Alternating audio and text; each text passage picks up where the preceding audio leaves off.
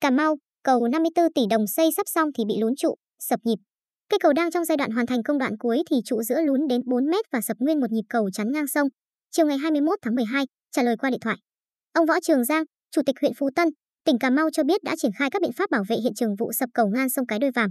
Ông Giang nói qua điện thoại, cây cầu do Sở Giao thông tỉnh Cà Mau làm chủ đầu tư, huyện Phú Tân là nơi thụ hưởng. Sau khi cầu sập, chúng tôi đã cử lực lượng đến bảo vệ hiện trường, rào chắn và cảnh báo người dân không đến gần nguy hiểm. Hiện xuồng ghe nhỏ thì tạm qua lại được nhưng tàu biển thì không, do nhịp cầu chắn giữa sông. Vào lúc 9 giờ cùng ngày, một nhịp chính của cầu qua sông Cái Đôi Vàm, thuộc thị trấn Cái Đôi Vàm, huyện Phú Tân, tỉnh Cà Mau đã đổ sập xuống sông, gây cản trở hoàn toàn đường ra vào của tàu cá. Theo mô tả của người dân địa phương, từ sáng sớm người đa đã thấy một trụ giữa của cầu lún dần. Từ đó mọi người cảnh giác tránh xa nên khi cầu sập không gây thương vong và không thiệt hại tài sản khác của người dân. Nhiều người đã ngồi canh trụ lún để quay phim khoảnh khắc các đoạn cầu sập xuống nước. Và khi trụ giữa lún tầm 4 mét thì một dầm cầu chính giữa sông sập xuống do tách rời khỏi đỉnh mũ trụ cầu.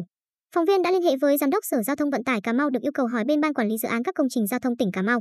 Phóng viên cũng liên hệ, gọi điện, nhắn tin cho ông Dương Thành Phương, giám đốc ban này để nắm thông tin ban đầu nhưng có thể ông bận không nghe máy và chưa trả lời tin nhắn. Được biết cây cầu trên đầu tư từ vốn ngân sách khoảng 54 tỷ đồng. Cầu đang trong giai đoạn hoàn tất phần lan can trước khi bàn giao cho chủ đầu tư.